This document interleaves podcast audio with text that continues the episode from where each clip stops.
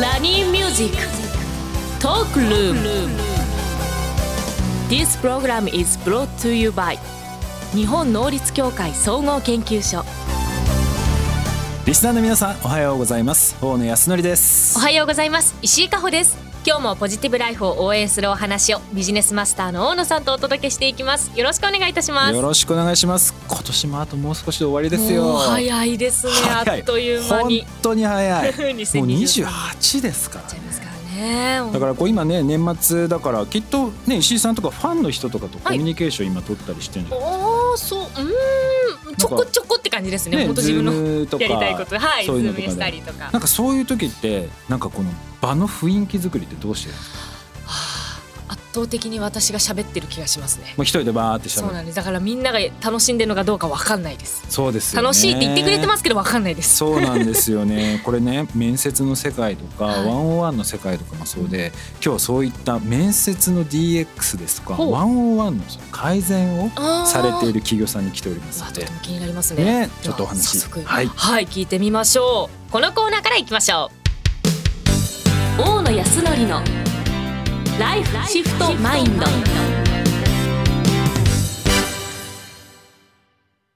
大野康則のライフシフトマインドこのコーナーは一歩先を行く社会人のヒントを大野さんから素敵なゲストをご紹介いただきお話しいただきます。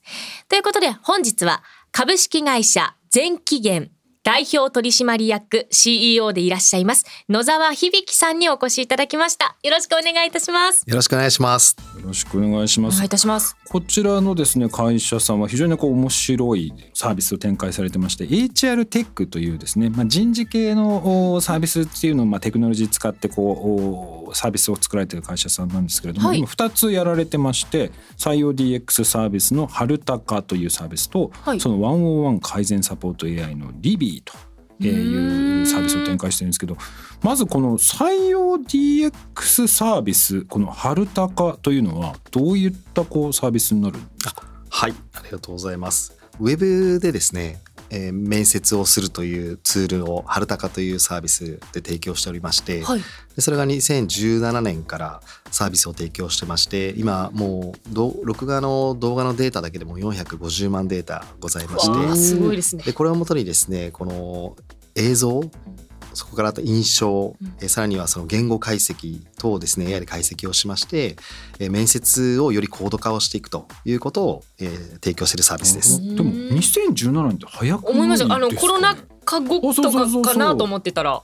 そうなんですよ2017年に創業してちゃんとこうサービスがですねあのグロースしても大丈夫なぐらいあのしっかり2年間提供した後にですねコロナ すごいいいタイいいタイミングで言っちゃいけないかもしれないですけれども。そう。やっぱすごかったんですそうですね。もう本当に取引企業数も本当に1年で3倍とかになりましたしはあもうその利用がもう本当激増したんですけど、うん。それに頼るサービスとあと我々のあの運用ができるような状態で迎えられたっていうことが少しでもその採用が止まらずにうんあのその年が過ごせたっていうことに貢献できたかなと思ってます。ちょっとね多分ね我々もう今その領域から離れちゃったんであれですけどオンラインで面接したことって多分ないですよね私実はオーディションであるんですよ。あオーディションはあるのかオーディションあるんですよね。それなどんな感じでやるんですか？あの本当ズー Zoomを使ってやってたんですけど。あの上半身こうやって映してとかぜ、全身一回立ってみてとか言われながら、はい、見た目も見つつ喋りをやったり朗読したりっていう感じでしたね。あじゃあ一応そういうのはやったことあるんですね、はい。俺はね全くゼロ。ゼロ？あゼロ。まあでもそうですね面接受けることがいやまあもちろんあのその昔は受けましたけどやっぱりリアルフェイス2フェイスっていうコロナ前だあそうったしですよね。その2015年とか13年とかその時代ってオンラインで面接ってほぼゼロはい。ですよね。はい、正確に言うとですね、えー2017年ぐらいですと日本ではあのまだほぼなかったんですけど海外では、まあ、当然にあの、うん。面接も本当に遠隔から面接受けますかから海外ではあったサービスだったんですけど日本ではほぼなかったんですよね。で私があの前々職サイバーエージェントだったんですけどその時にあのかなりの面接をしていたんですけれどもやはりあの沖縄からとか北海道からとか来るわけですよね、はい。キャリーケースとか持って。うん。行くでな。もはい。でもね別に交通費を全部の面接出してるわけではないじゃないですか。そうですね。だからそれなのにやっぱりまあここで私の面接で、あのやっぱりまあそれはマッチングですから、はいそこは合わなかったなと思うとすごい申し訳ない気持ちになってしまったんですけど優しい。なるほどその後、えーまあ、転職して7年後に起業してるわけですけども、はいその7年経ってもまだその状況変わってなかったと。うんでそれによって地方の学生さんとかが、まあ、不公平不平等なわけですよね。うんはい、これはやっぱり改善するべきだと思いましたしテクノロジーがまあそこし進化したのでタイミングが今かなというふうに思いました。いやでもこれ、まあ、ある意味まあ今はねコロナになって、まあ、オンラインっていうのがまあ普通になって Zoom とか、まあ、いろんなコミュニケーション手段っていうのができた中これそのそういったそのツールとは何がこう違うんですか？はい、あの上げたらですね数百個出てくる ぐらいになりますけど。す。まあまずアプリを入れる必要はないので、はい。あの人事の方がですねもうその方にメールで、まあ、一斉にバッとメールを送るとですね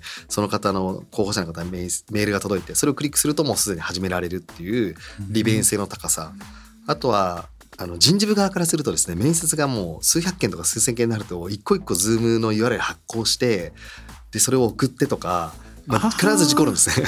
確かに。はい、であとはその面接のデータ自体を録画をしているんですけれども、はい。それがちゃんとこうその候補者に紐づいた形で、うん。一次面接二次面接の動画が全部紐づいて一つの管理画面上で見れるっていうのが人事の方にとってのメリットですしでそこにさらには AI で解析をしてより面接高度化するっていうふうに進化していってるっていうところの差別化がちあります。えっと、それまあ全部録映像を撮って、はいそれを AI で解析して、えっとまあ、あの受けてる人にはもちろんフィードバックいかないですよね。でじあの面接してる側に、こうどういった情報が提供されるようになるんですか、聞きたいはい、そうですね。あのまずえっ、と機能が2つありましてですね。えーエントリーシートとか書かれると思うんですけど、文字で字を書きますよね。はい。もう最近チャット GPT4 が出てきてなおさら なおさら似てきたっていうことで最近また注目されてるんですけど、面白い。1分ほどの自己紹介動画みたいな、はい。事前に決められた企業さんが決められた、まあ、学生じゃ頑張ったことなんですかとか、あなたの罪なんですかっていうのがお題として出たのを自分のスマホで、えー1分間ぐらいの自撮りをしてそれをエントリーするっていう、えちょっと待って今はい。動画撮るの、はい、っていう面自撮りの私やってました。はい。あうんうんって今ブースの向こうでうなずいてるから。え今そうなんだ。はい、あでもどうなんだろう。私の世代結構やってると思います。そうですね。もう今はもうもうかなり普通になってきてるのが、まあ、エントリーシートの代わりとか一緒に出すっていう。そうですね。はあ。えじゃあ動画なんだろうシシート出すのとエントリーと同時に1分の動画でスマホ置いて皆さん撮影されてるんですね、そうですね。なんかもう紙じゃないですもんね、はい。そもそもそのエントリーシートでなんかそういうサイトになっててそこに動画をアップロードするっていう感じでした私の時も。すごい。そうするとそのやっぱり印象値っていうのと文字の情報と合わせてうん。一時二次面接に進むっていうところが分かるわけですからあの非常に人事の方に喜ばれています。なるほ。ど。それでこうまあなんなんていうんですか、表情とかそのエントリーシートの内容とその映像を照らし合わせて、はい。なんかこうなんか評価してくれるんであすか？そうですね。2つ機能があると申し上げたんですけど1つがその1分ほどのエントリーの動画、でこれを解析する AI もありますしあとは30分1時間のライブの面接ありますよね。はい、1時2時3時のライブの面接です、はい。まあリアルはまあリアルでそそれはオンラインではないので僕らそこ解析はしてないんですけども、まあ、1時2時面接オンラインでやりますと。いうのはもうかなり比較的もう常識化したと言ってもいいんじゃないかなと思うんですけれどもそれを、えーまた映像解析するっていう2つを機能として持っています。ちなみになんですけど、はい。このエントリーシートを出して動画も見てで私面接官だとします。はい30分これから話さなきゃいけないいけないですと何質問したらいいのかって表示してくれたりするんですか？そういう機能もありまして、これ便利。それこれ便利。めちゃくちゃいいですね。いやね私ねあ。の私パーソルの新規事業の責任者してた時に、はい。最終面接私なんですよ。ほう。何聞けばいいのかよくわかんないんですよ。だからもうはっきりともうあのもうなんか雑談で終わるっていう感じだったんですけど、だからその状態に合わせて、はい。なんかどういう質問がいいのかみたいなの。はい、今の機能でいきますと事前に人事の方がこれを聞いてくださいみたいのがウェブのめ面接官の画面側に表示されているっていうのと、まあ、タイム表示がありますのでここに行ったら次の話題に移ってくださいみたいな目安みたいのが面接画面上にはい。上司側の方出てくるっていうのがあるんですけど、楽、は楽だいやわ。本当ですね。でそれでなんか分析っておっしゃってる、はい。おっしゃってたと思うんですけれどもどうどういうものを分析していくんですか？はい。あのー僕らです。ねまず基本的な考え方としまして、はいえー候補者の方を AI が評価するっていうのは僕らは基本的にやらないっていう方向で言いまして、はい。はい。というのは AI って所詮 AI じゃないですか。はい。うん。完璧じゃないですよね。うん。評価はしない。え、じゃあはい。何を見るんですかね？はい、あの面接官が、えーいいその面接の場を設定できるかどうかっていうことを AI でアシストするっていう、えー考え方でやってます。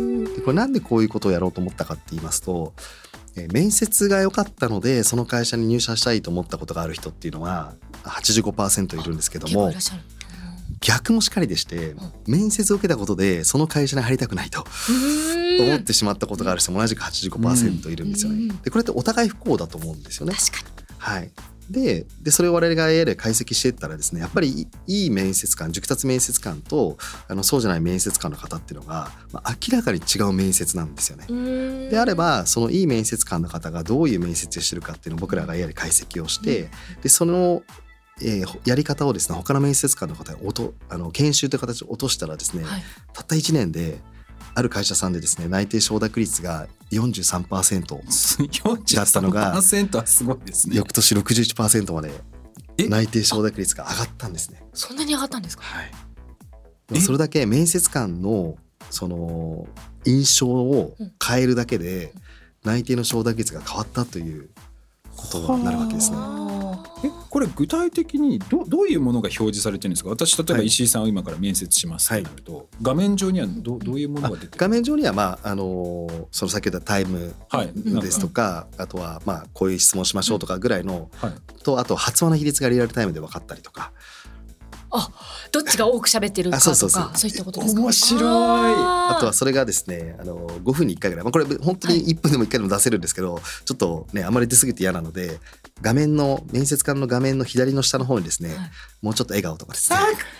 喋りすぎですよとか。面白い。ぐらいの機能はあのリアルタイムであるんですけど面接が終わった本当数分後にですね、まあ、もう数分もかないぐらいですかねあのレポー。トが面接官の方にメールで届きましてでそこに、えー笑顔の比率だったり承認の、えー比率だったりとか、まあ、そういったものが、えー AI が解析したのが面接官に、えーアドバイスとともに返ってくると。いやこれすごくいい。あの私はどっちかというと評価する立場からすると、はい。それぞれが部下がどういう面接をしてるのか分かんないんですよだけどそれ見ると全部わかるってことですよね。どういうようなやり方をしてるのかって。そう,、するとどこに問題があるのかっていうのも分かってくるんでめちゃめちゃ便利です。ね。はい、でそれを面接官の方にフィードバックするっていうのもあるんですけど、はい。実は今すごい受けてるのがですね、えー人事部側が見る管理画面のあのビジネスインテリジェンス作ったんですね。ほで例えば面接官の中で100人、まあ、大企業だと100人とか一番我々のおお客さんで一番面接官は500人いるんですけどほう。500人の面接官の方が何千面接とかしてたらですねあの、まあ、100人でもあの全部の面接に同席できないですよね。はい。人事部の方が。で何が起きてるか分かんないしどんな会話をしてるかも分かんないし、うんで最後のフィードバックシートは大体まあ文字情報でしかないわけですよね。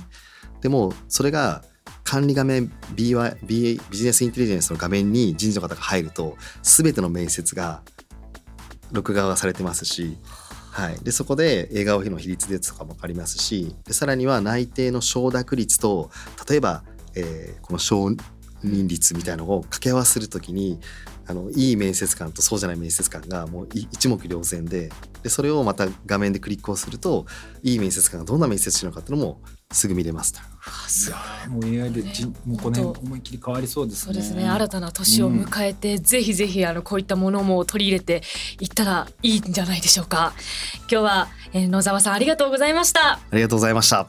以上大野康則のライフシフトマインドでした